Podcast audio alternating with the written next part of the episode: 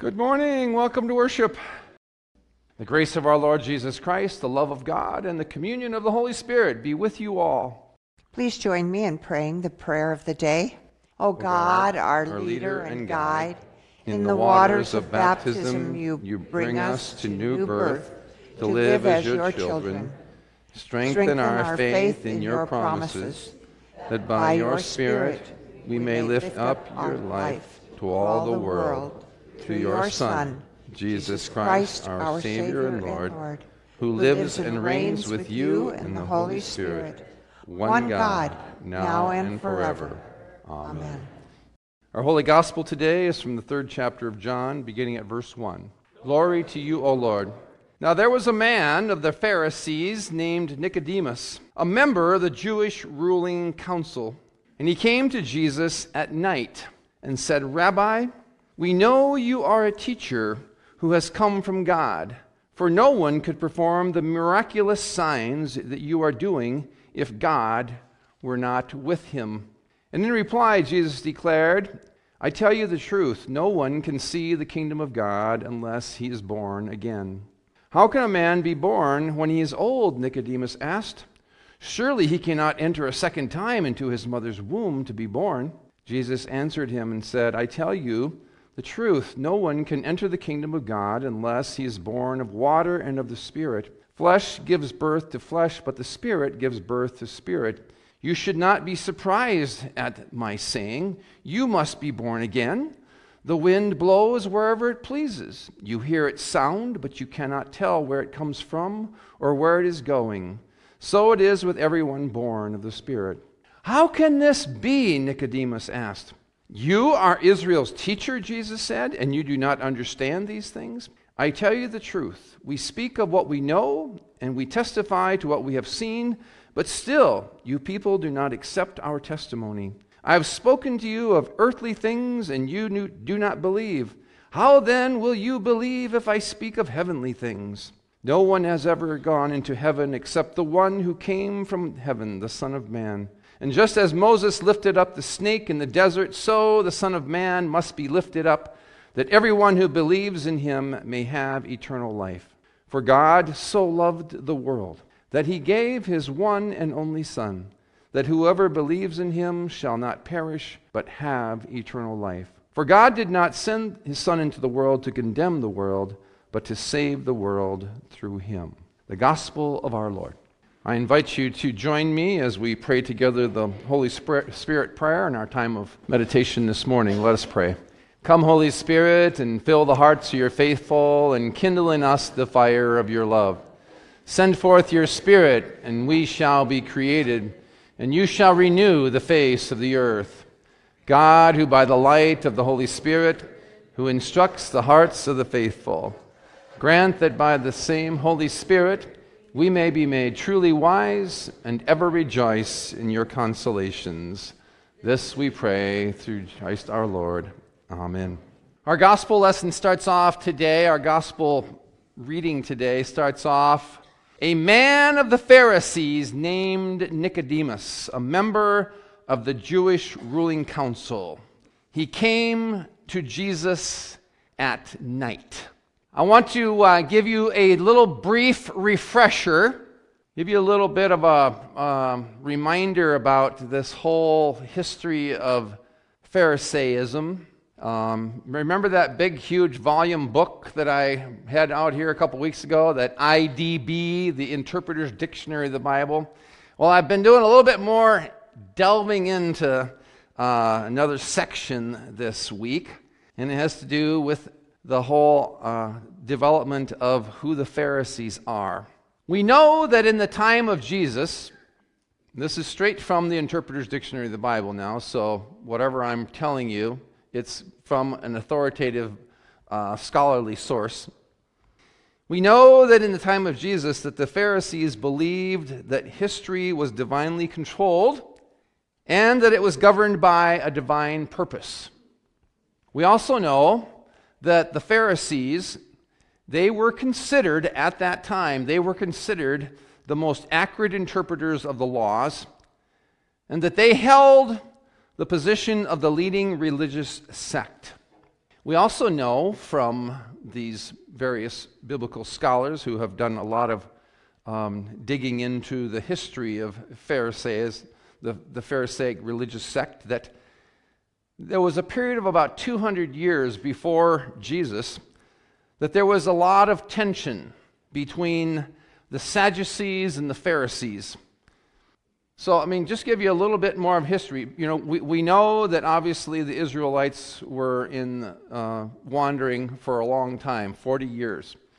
And prior to them being out in this wilderness experience, their life centered around the temple. That was their religious faith life. It revolved around the temple. And those people, these priests and these people that were um, basically the religious sect of that time that was, they were known as the Sadducees. And then once there was, once, now that they were out in the desert, they were templeless. They no longer had a temple. And so, one of the things that happened over this period of time then is that this other religious sect called the Pharisees, they became the more prominent voice because they were the ones that kept lifting up the Torah and the law and how we need to live by these various uh, laws and these various rules and regulations in order to live together in community together. Well, that was the tension. And there, this tension had, con- had really developed pretty significantly for 200 years prior to Jesus. It was known as the tension between the temple and the Torah. It was the priestly caste, primarily the Sadducees, representing temple life, and the Torah, represented by the Pharisees.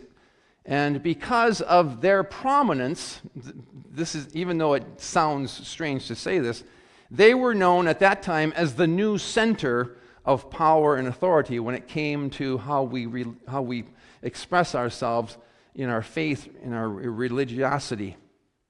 So we have this person now, Nicodemus, whose entire life, his entire life has been dedicated and driven by this strict adherence to the law. And the lens through which Nicodemus sees people and interprets is strictly through the law and through the interpretation and adherence to the law.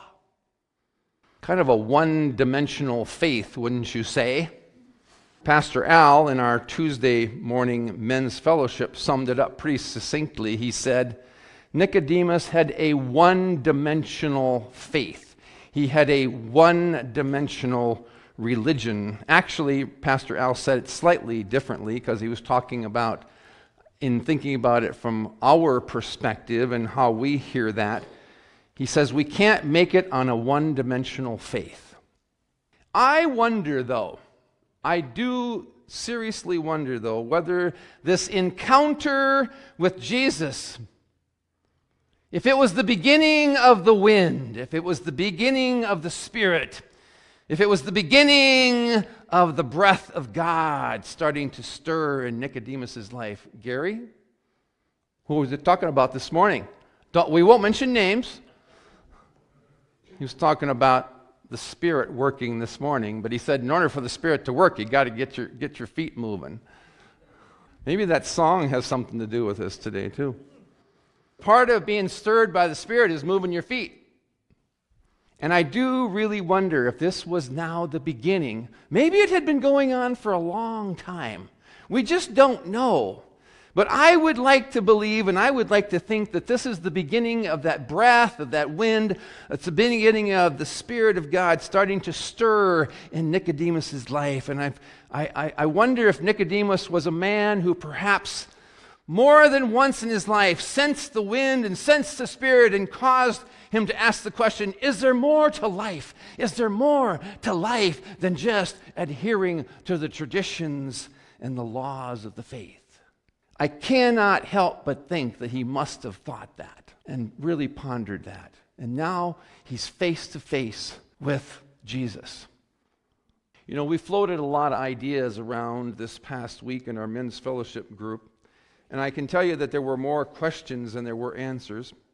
One of the questions that was surfaced was how important of a role does the Spirit play in your, our life of faith? And pretty much all of us agreed that Nicodemus was seeking something more, obviously. Someone said that we need an incarnational faith. And what this person meant by an incarnational faith is that we need a faith that's reflected not only in belief, but also in action. We talked some about the working of the Spirit in the Old Testament. And lo and behold, someone piped up pretty quickly and said, Well, you know, the very first place uh, where we see the Spirit at work is at the very beginning in the Genesis story. It says that God breathed the Spirit in the Hebrew language as ruach. I'm not sure if I'm pronouncing that correctly, but that's the way I remember it being taught to me in seminary. Ruach, the breath of God, was breathed into the man. And then someone else piped up. We were also kind of thinking about and reflecting on the other passages today.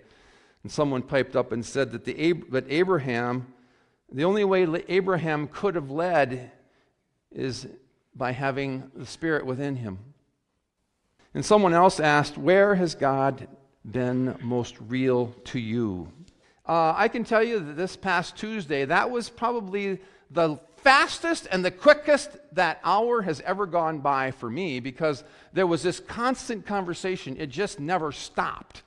You know, this, this passage really drummed up a lot of thought. And didn't, don't you think so, Bud? It was, it was pretty amazing this past Tuesday. I mean, it was all of a sudden, it was like 9 o'clock, and before we knew it, it was already 10 after 10, and we're going, hey, we got to stop talking now. It's time for us to go home. The more I think about and reflect upon this encounter, I believe that this was the Spirit of God beginning to influence the faith wanderings and the faith wanderings of Nicodemus's life.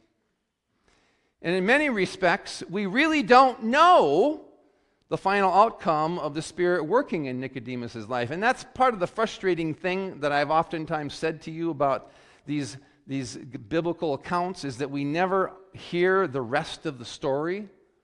You know, we, we just know that Jesus encountered and, and met with all of these various people throughout his life, and yet we don't really know where things ended up for them.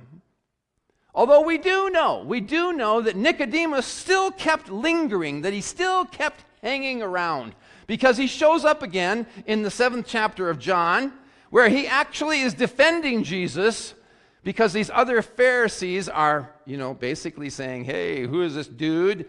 And what is he teaching? And, uh, you know, what we should be doing something about this. Nicodemus jumps in. He says, Does our law condemn anyone without first hearing him to find out what he's doing? So we have this little piece there where we know that Nicodemus was just kind of out there lingering around. And we also find out much later, after Jesus' death, that it was Nicodemus who was the one who provided the burial spices for Jesus' body. I really truly believe that the Spirit was still blowing, that the breath of God is still lingering in Nicodemus's life because of his encounter with Jesus. There's two other things that stand out in this passage today. One of the words that Jesus speaks when he says, You must be born again, I've mentioned this before. That phrase can actually be interpreted not only as born again, but it can also be interpreted as born from above or also as born anew. And the implication in the way in which that is said, it indicates that this is something that it happens repeatedly, over and over and over again.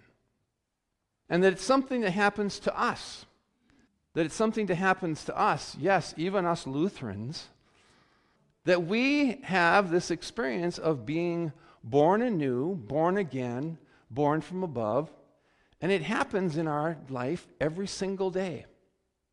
So the next time you run into one of your uh, more conservative, um, you know, brothers and sisters in Christ who walks up to you and go, "Have you been born again?"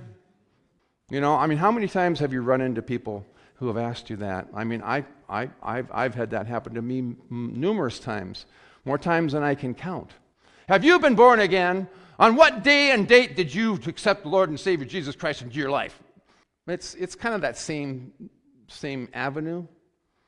But the reality is, we are born anew every day. And you can say that to them. You can respond with absolute courage, with absolute confidence. You can say, Yes, I've been born again.